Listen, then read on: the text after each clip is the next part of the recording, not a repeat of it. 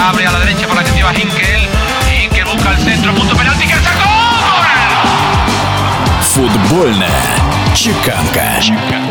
По мнению Российского футбольного союза, вероятность возобновления чемпионата России очень высока. Данную позицию высказал генеральный секретарь РФС Александр Алаев. В организации, по словам Генсека, все прекрасно понимают, что решающее слово будет за государственным аппаратом, но РФС настроен сделать все возможное, чтобы футбол наконец-то вернулся.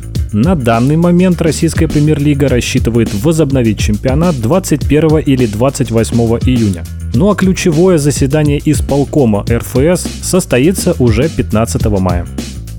Преддверии возобновления немецкой Бундеслиги председатель медицинского комитета УЕФА призывает игроков быть ответственными. Руководство немецкого футбольного союза разработало очень подробный список строгих правил, среди которых создание трех отдельных зон на стадионах и работу с теми людьми, которые живут с игроками. Чиновник УЕФА приветствует эти меры, но в то же время объясняет, что конечный результат будет зависеть во многом от игроков.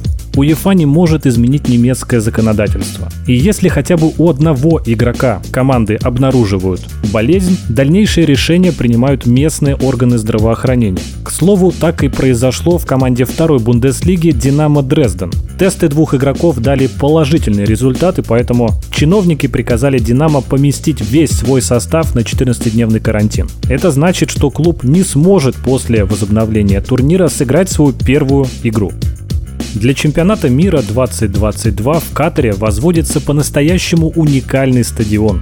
Основным материалом сооружения стали обычные морские контейнеры. При расчистке территории под строительство стадиона были разрушены некоторые здания, но более 80% этих строений были повторно использованы, переработаны, и это включая металлы, электронику, древесину и даже офисные упаковочные отходы. Более 800 деревьев, которые располагались на данном участке земли, были помечены, выкопаны и вывезены в специальный экологический питомник. Невероятная особенность стадиона в том, что эта арена, рассчитанная на 40 тысяч зрителей, сразу после окончания чемпионата мира будет демонтирована и переоборудована в различные спортивные сооружения, причем как для Катара, так и для зарубежных стран.